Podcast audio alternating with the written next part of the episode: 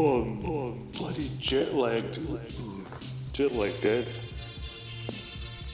Um, so, oh, it's a long story. Now, oh, you probably remember I went to Texas. Now, following my return from Texas and my ensconcement in the most loving slash murderous social circles since Charles Manson's six week stint, replacing Hannibal as leader of the A team. You, you remember the A team? With that, uh, the guy Hannibal, and he always had that saying at the end of each episode I'm enamored when a stratagem reaches synthesis. I settled into a horrifying diet. Chips from Box Hill, burgers, dim sims from Fuzzburn's pockets, Dungeons and Dragons multi-sided dice for a massive, massive weight gain. Oh, mate. Oh, what do you reckon? No good. Fat stories lead back to McStallin's, don't they, in the end? The origins of the lap began with a nightly routine of satisfying the munchies of my housemates slash bogan brigade. Oh, at 4am after hours of sedentary crime, endless infomercials and group punching, oh, we'd pile into Skeletor and head out from our eight-man bungalow in Box Hill North to Ball and Macca's. And I'd, I would hammer on the door of the, you know, it was closed, and then I just kept at it, you know, persistence beats resistance.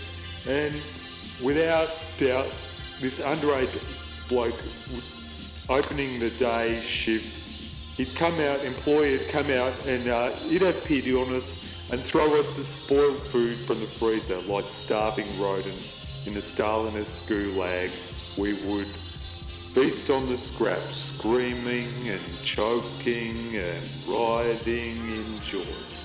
Without fail, this nightly endeavour would leave my band of enemy brothers slash enablers slash Vikings vomiting huge arcs of bile from deep in our guts, our roars piercing the early morning fog.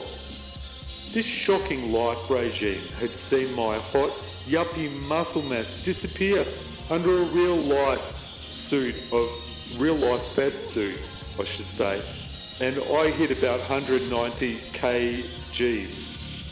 Now I was referred to by all and sundry as Reginald Fat Man or Johnny who ate who ate the hot dogs, fat man? That was until a moment of sheer torture slash luck. This is how I broke down.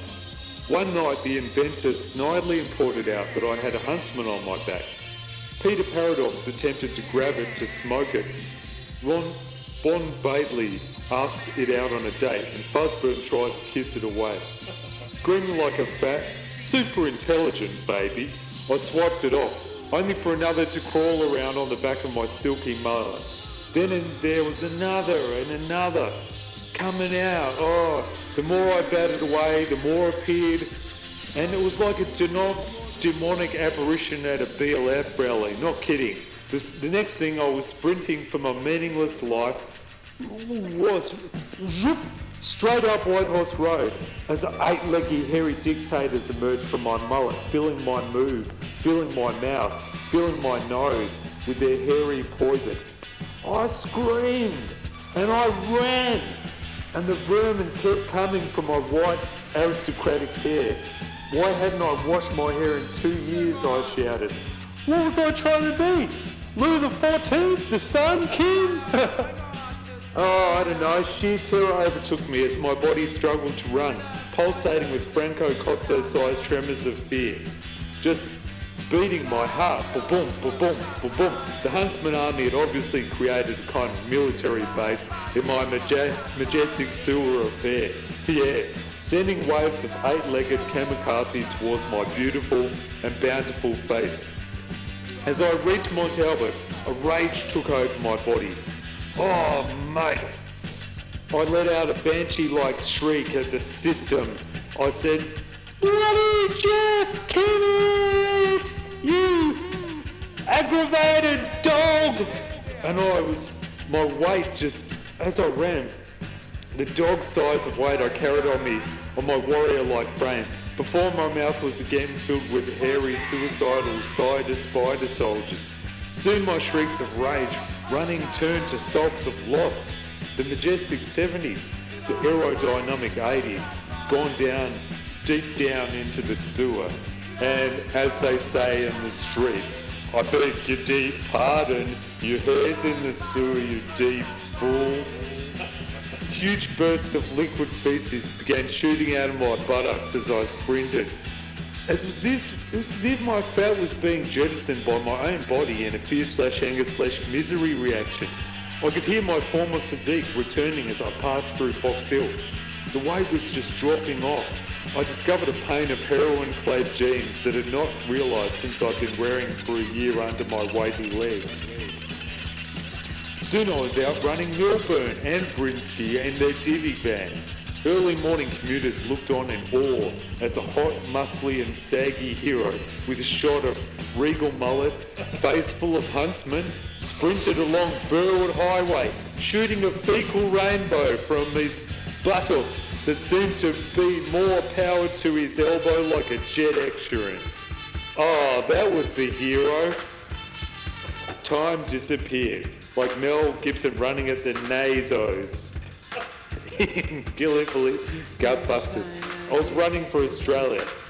Finally, I reached the Burvale, broke into several rooms, spraying interstate drug careers with a poo fountain, before jumping on stage and beating Angry Anderson to a pulp before hoisting him above my head and giving a little Hitlerian speech to a room full of dazed, aging Sharpies. Actually, it wasn't so much a speech, it was more a little joke that I shared with him to lighten the mood, and here's how it went. What do you get when you cross Peter Garrett with Angry Anderson? Nothing, nothing, nothing. Nobody crosses Angry Anderson. Yeah, they ate up every word. I was power mad. The diarrhea was like a magic elixir, like Dragon's Tail behind me, offering the kingdoms of the whole wide, universal world. Oh, I looked at my 98 kg body and I screamed to the baying Burvale mob, Fat Man is dead! 1990s! Time for the Salt Man!